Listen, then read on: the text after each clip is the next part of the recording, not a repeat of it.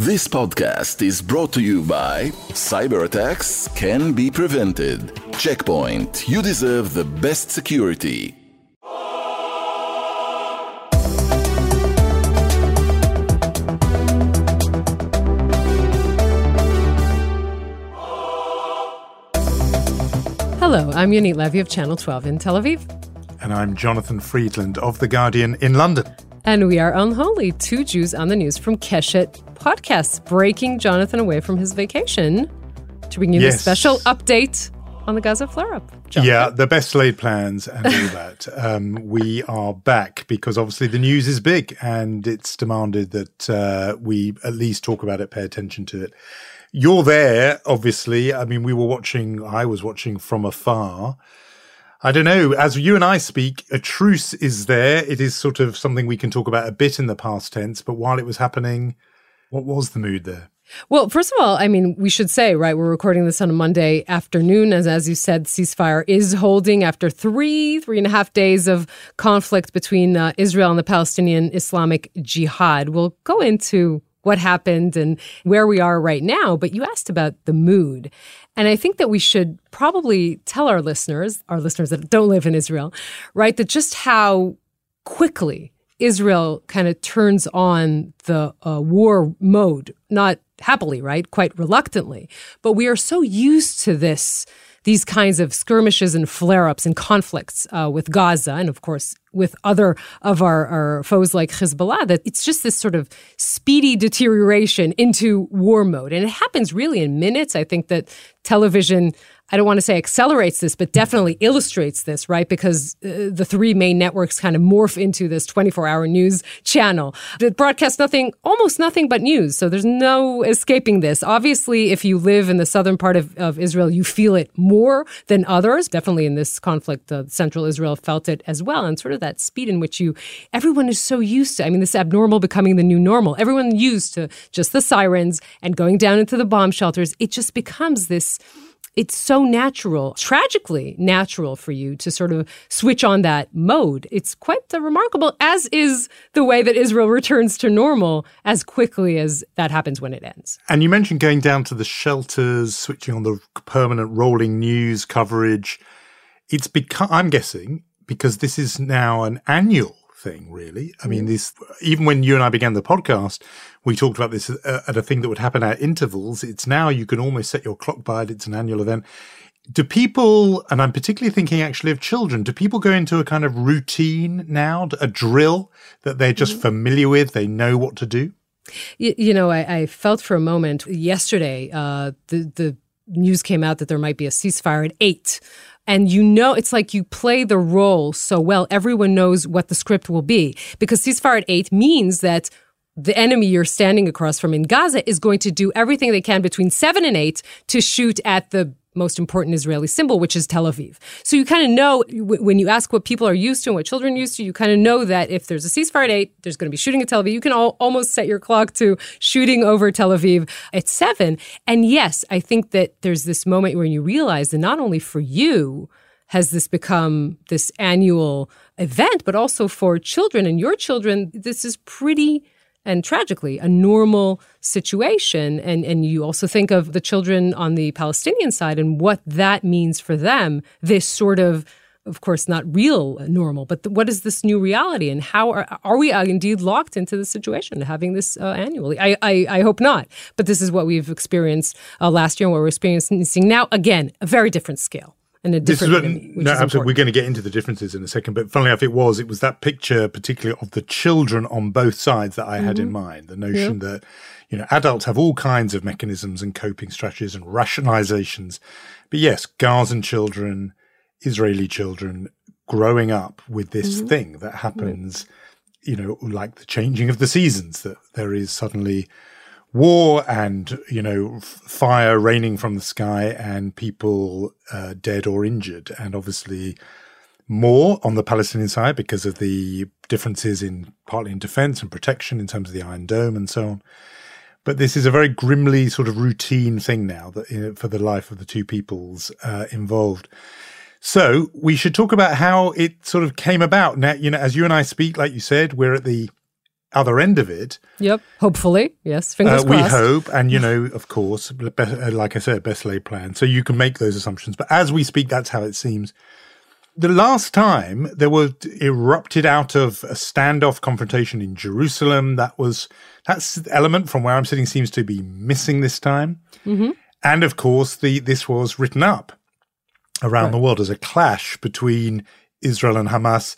And this time it was written up as something different. Hamas were not, and I know this was a big part of the kind of tension about how much this was going to develop and escalate, but it didn't involve Hamas this time. So in that case, what was it all about? Right, so this is a salient point, right? Hamas stayed out of it. That's why it's a different scale, on a different scale than what we saw last year, Operation Guardian of the Walls, which was last year. This year, it's Breaking Dawn. We might say a thing or two about that, Israeli Defense Forces choosing its titles, but we might do that later in the program. What happened now was a skirmish, a flare-up between Israel and the Palestinian Islamic Jihad. We should say, by the way, brief and, of course, from the Israeli point of view, successful. Israel assassinated two senior commanders of the Islamic Jihad's military wing in Gaza, the commander of the northern and the southern sector, and also the commander of the organization's anti-tank unit killed. And basically, this whole thing started when Israel thwarted the plan to fire anti-tank missiles at Israeli at the Gazan borders. Now, we should also mention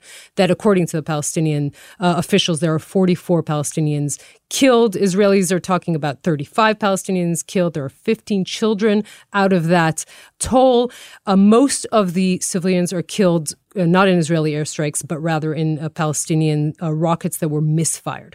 And here we should make the point, Jonathan, that this, again, as we said, is a war not between Israel and Hamas, the biggest bully in town, if you will, but against the Palestinian Islamic Jihad, the nasty kid in the classroom, but definitely less of a formidable foe than Hamas is.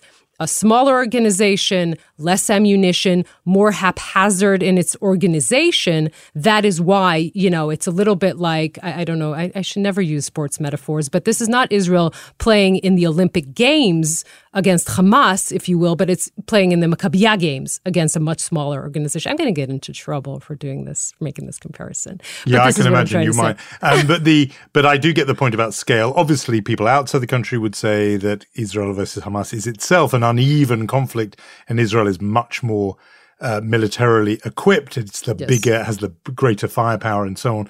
But didn't all this bubble up out of... Also, Israel's not a terror organization that shoots at civilians, if you're trying to make the point, but yes. Yeah, just because your analogy about the big bully, etc. But just in terms of big, actually, was all I was going on.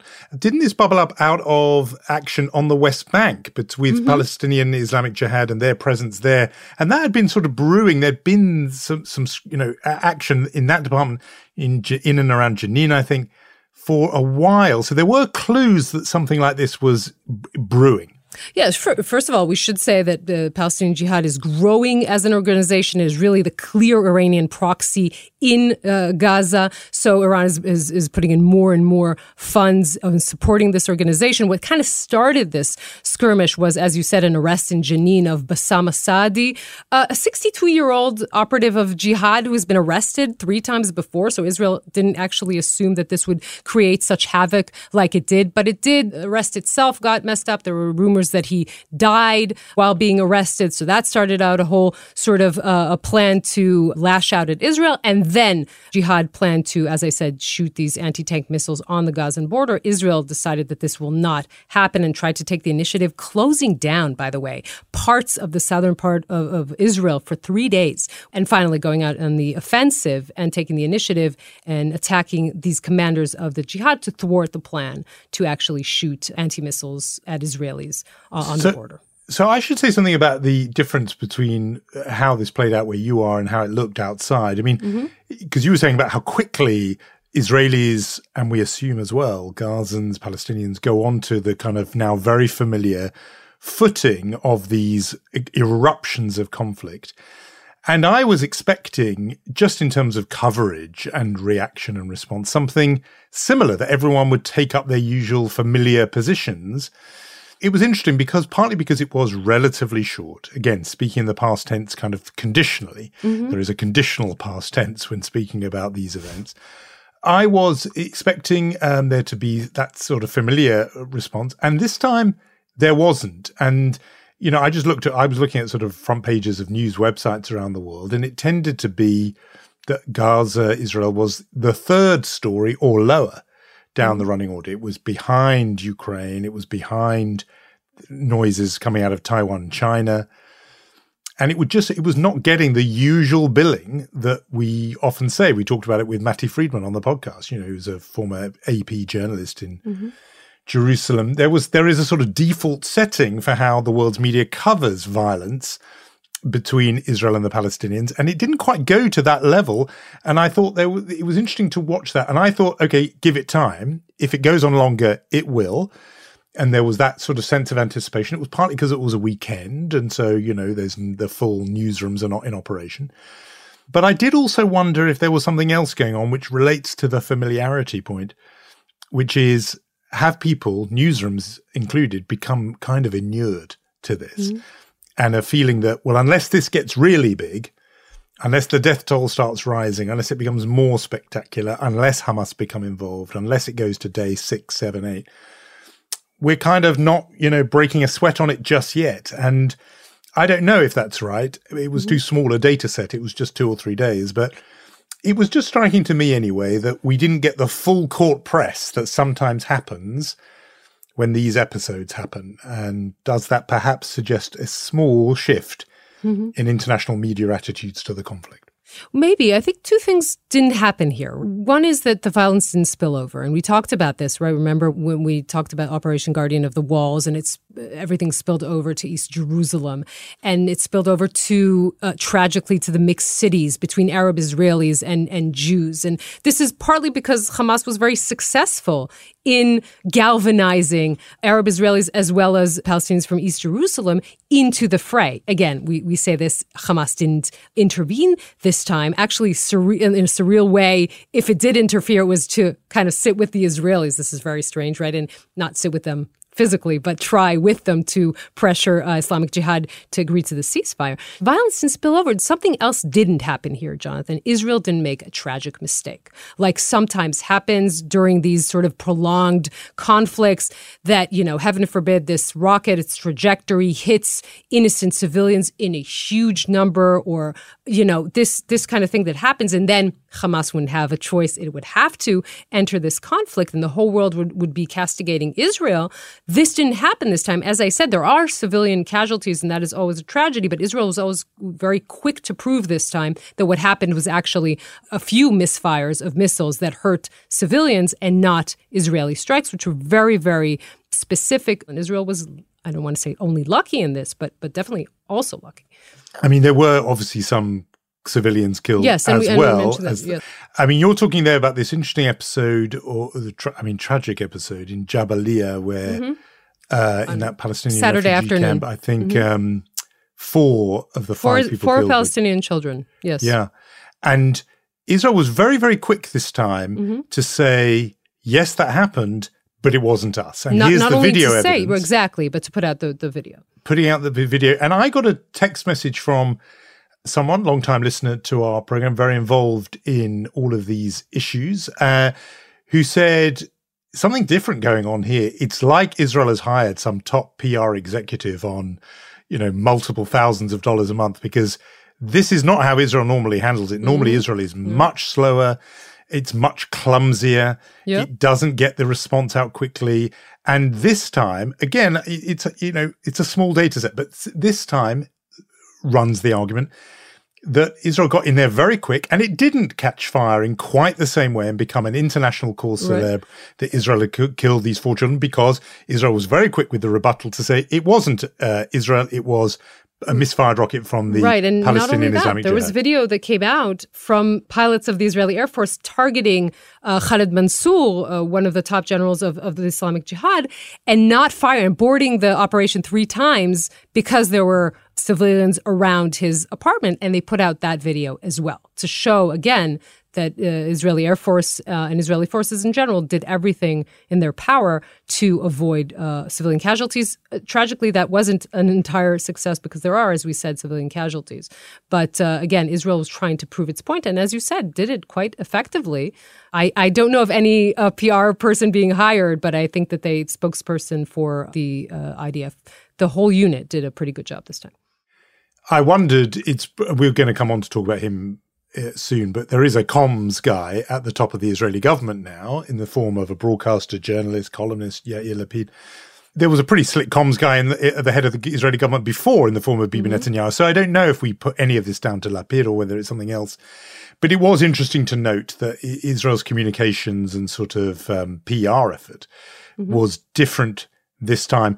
All of that, I have to say, is a cue for somebody like me to say, look, I get why Israel's advocates and defenders feel pretty good about this because it was short and sharp. The messaging was quite effective. It didn't become a cause célèbre in terms of international coverage, immediate, and so on.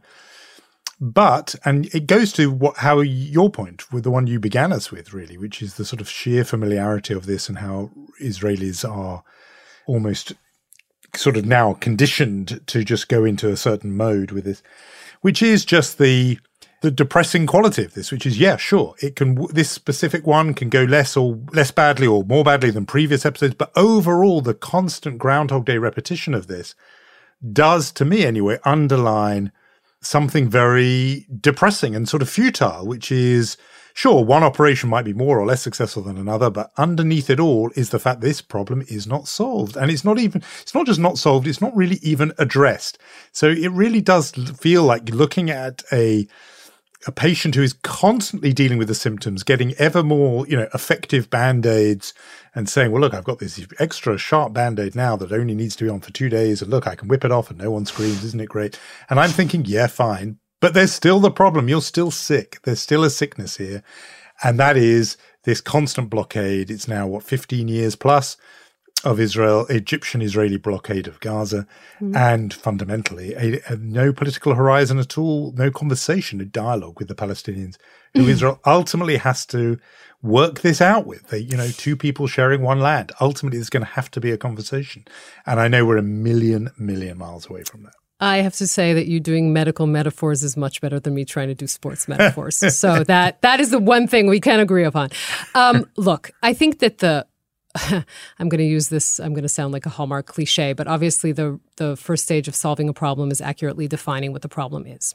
And the problem is that there is a terrorist organization that is, on the one hand, a terror organization that wants to bring the end of Israel. On the other hand, it is a political group that is holding or responsible for the lives of 2 million Gazans. Now, this is the predicament that not only Israel is in, but also these Palestinians are in. Now, what do you do about Gaza is the question.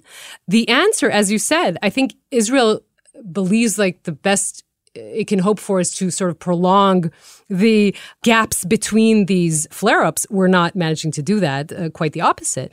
But what do you do? Now, of course, the Bennett government tried to change a little bit of the paradigm and say, look, we're going to give more carrots to Hamas, right? We talked about this with Shimrit Meir, who is Bennett's top aide, meaning we're going to let Gazans work in Israel in large numbers. The less terror we see, the more we're going to allow it. We are going to let materials, merchandise, more and more of that to come in through the Israeli border. I think Egyptians are a different issue on the other side, but we're going to allow for that. The more, again, we see Hamas maybe being more and more pragmatic. So that is a first step.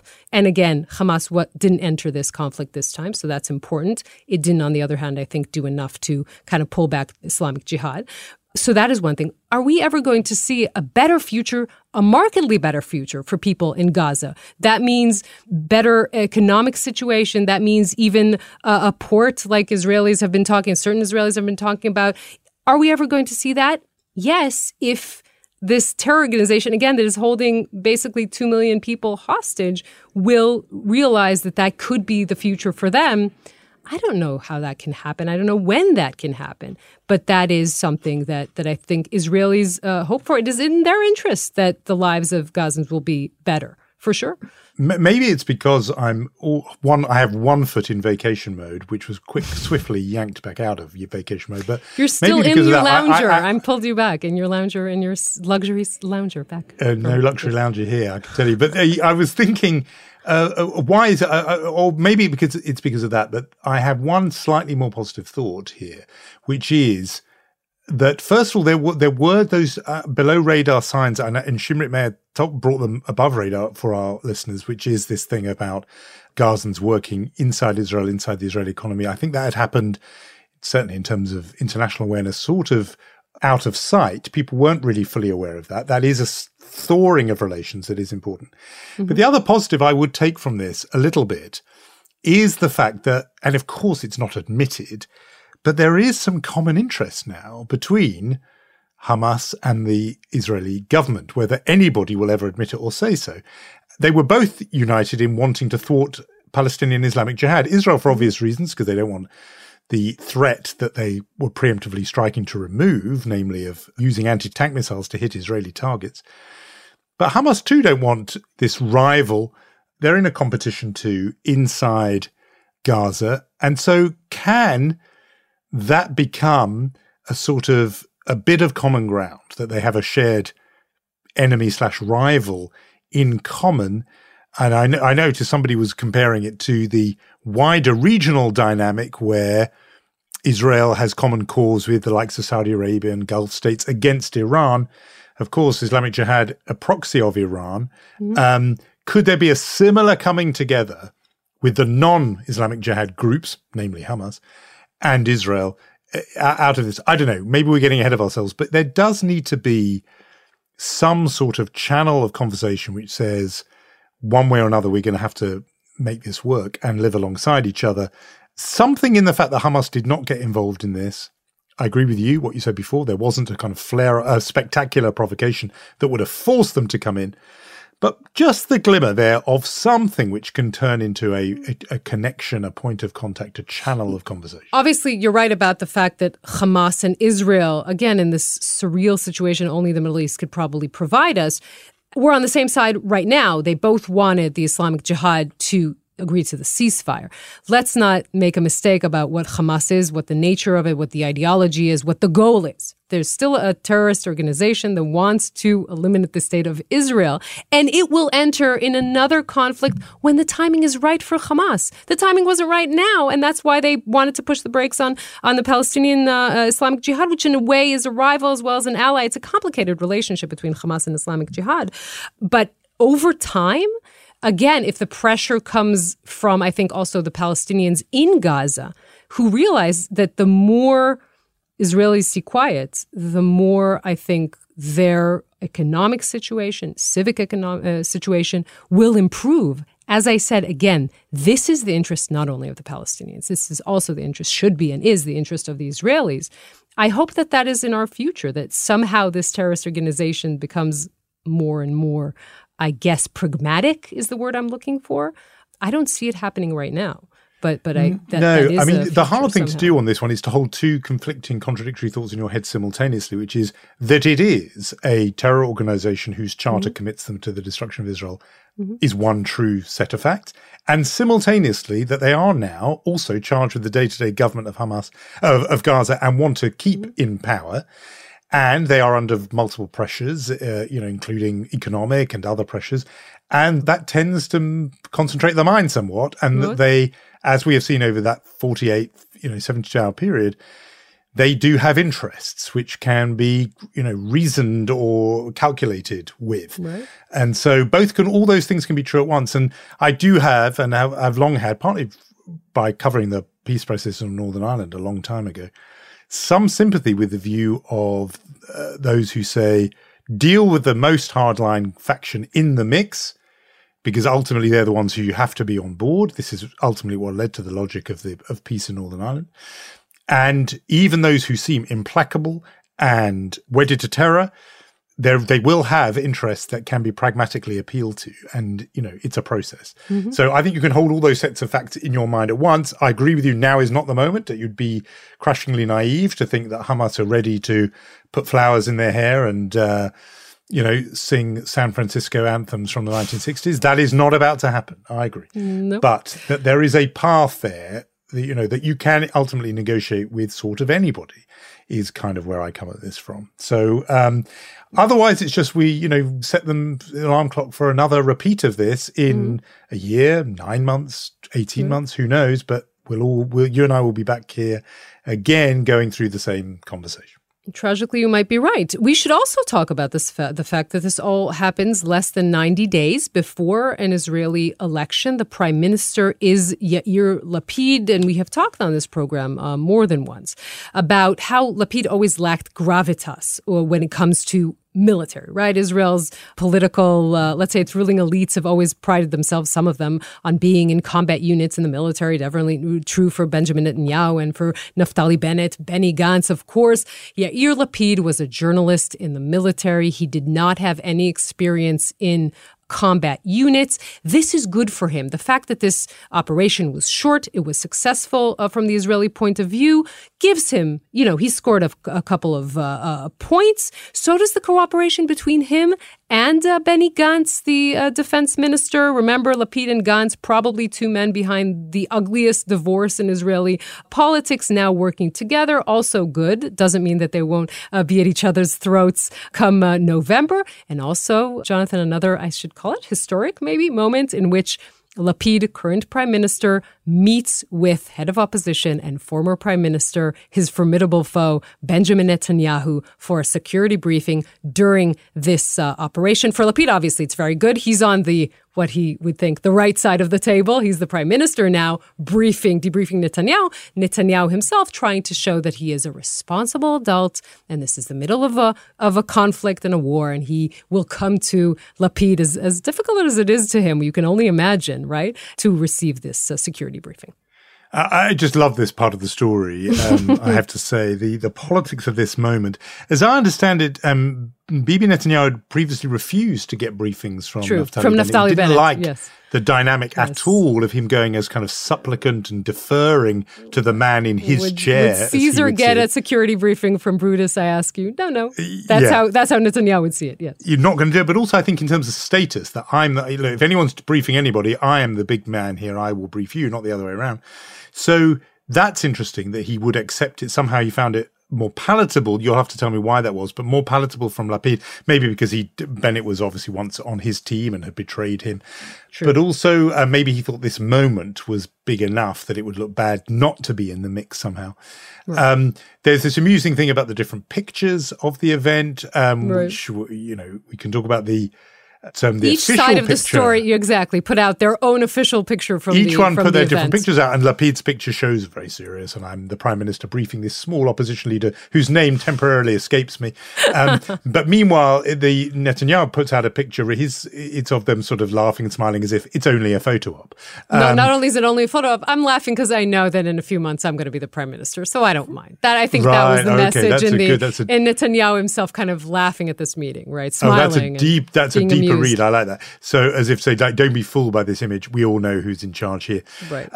But overall, I thought, look, this politically is a plus for Yair Lapid. For all the reasons you said, people would have doubts about his credentials. It reminds me a bit of that rule in American politics, which is, you know, Democrats start wars and Republicans don't. And the logic has always been, I mean, it's defied by the facts, this, when you think of George W. Bush.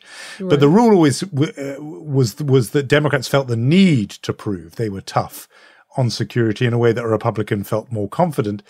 And therefore, it was Democrats who would have the itchier trigger finger. And I did wonder a bit about that politics that Netanyahu had several times in his prime ministership shown restraint and held back despite the image that actually he had not been that bellicose.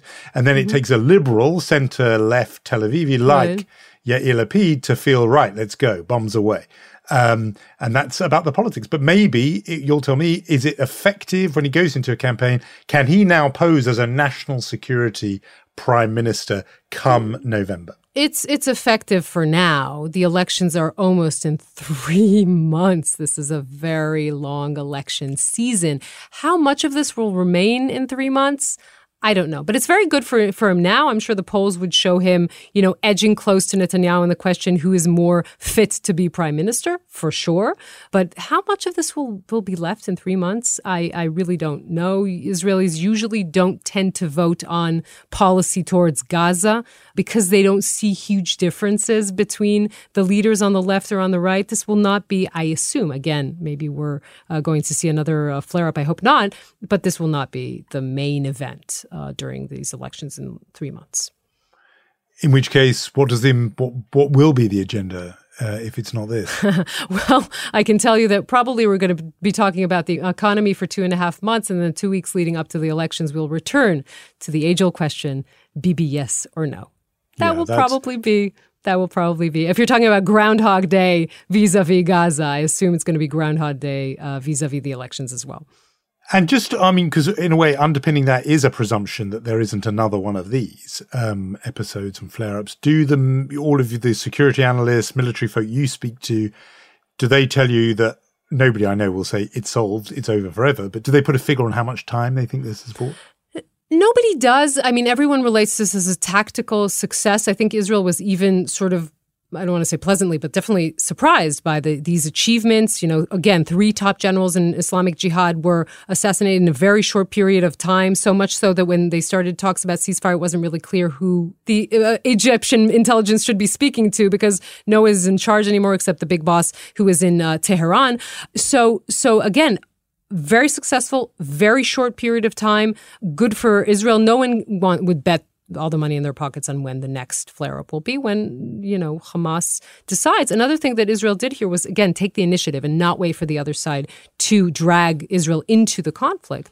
No one will bet how long it's going to be till the next time. No, I was just partly wondering about election interventions, which terror groups do sometimes make, and whether Hamas would want to make themselves known once again before Israelis go to the polls. We should, because this is an episode of Unholy, albeit a special one, do our usual thing. And if we were to be handing out awards this week for Chutzpah and Mensch, I would want to nominate for a Chutzpah award. One way or another, they've had them before, but I think that the government of Russia would certainly deserve some kind of prize for chutzpah, for calling on both sides in Israel and Gaza to show, quote, maximum restraint. Russia thought that they should condemn Israel's actions in the Gaza Strip, saying that Moscow is seriously concerned about a new round of armed violence in the zone of the Israeli-Palestinian conflict. And they thought this was another escalation provoked by Israeli airstrikes on the Gaza Strip, and they condemned it. You know, I think the phrase "pot calling the kettle black" is almost too weak for the sheer brass neck here for Russia, which is involved in its own, let's just remember, absolute warfare in Ukraine, invasion, bombardment, racking up thousands of deaths, for them to be wagging a finger and lecturing and expressing their deep concern at the resumption of a full-scale military confrontation.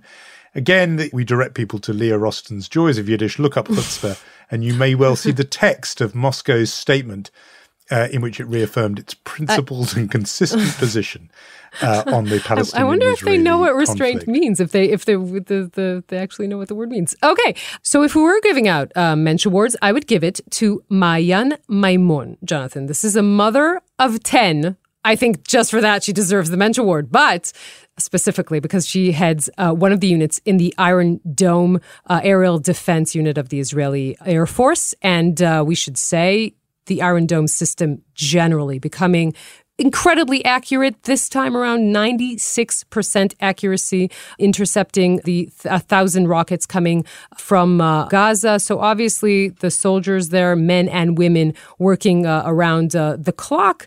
Israel not improving so much in the titles it gives its operations in Gaza. Remember, we had Cast Lead and Pillar of Defense and Protective Edge, and now we're somehow at Breaking Dawn, which I know you remember is actually a vampire movie. Yes, I think you would remember that more than me. But tell me if it's true. I know you watch the movies. Some have detected the hand of Yair Lapid himself. Oh in no, this. I don't think it was him. No, I don't think it was him. Because I don't know enough, but I'm told that this had some of his literary style to it. This is the sort of phrase he would use. I don't know about that. I defer, as on all things, to you on this. There was this rumor that the computer chooses the names. I think the computer would, choose better names. But never mind. The actual officers in the military chose this. We should remind people that you can talk about all of this and future editions of the podcast, what you'd like to hear us talk about, on our Facebook page, Unholy Podcast. Same is the destination to find us at Instagram. and our thank yous. And our thank yous, of course, to Gaia Glaser, Omer Primat, Rom Atik, and Irad Eshel. Jonathan, we shall return you to your lounger. Life is all about choices, Mr. Friedland. You can either choose to be a journalist or to have a normal vacation. So good luck with that. Next week, we will be back with an episode of a conversation we loved, and we hope everything will be quiet on the home frontier. We really do. For everyone involved, we really hope for some quiet. And see you then. See you.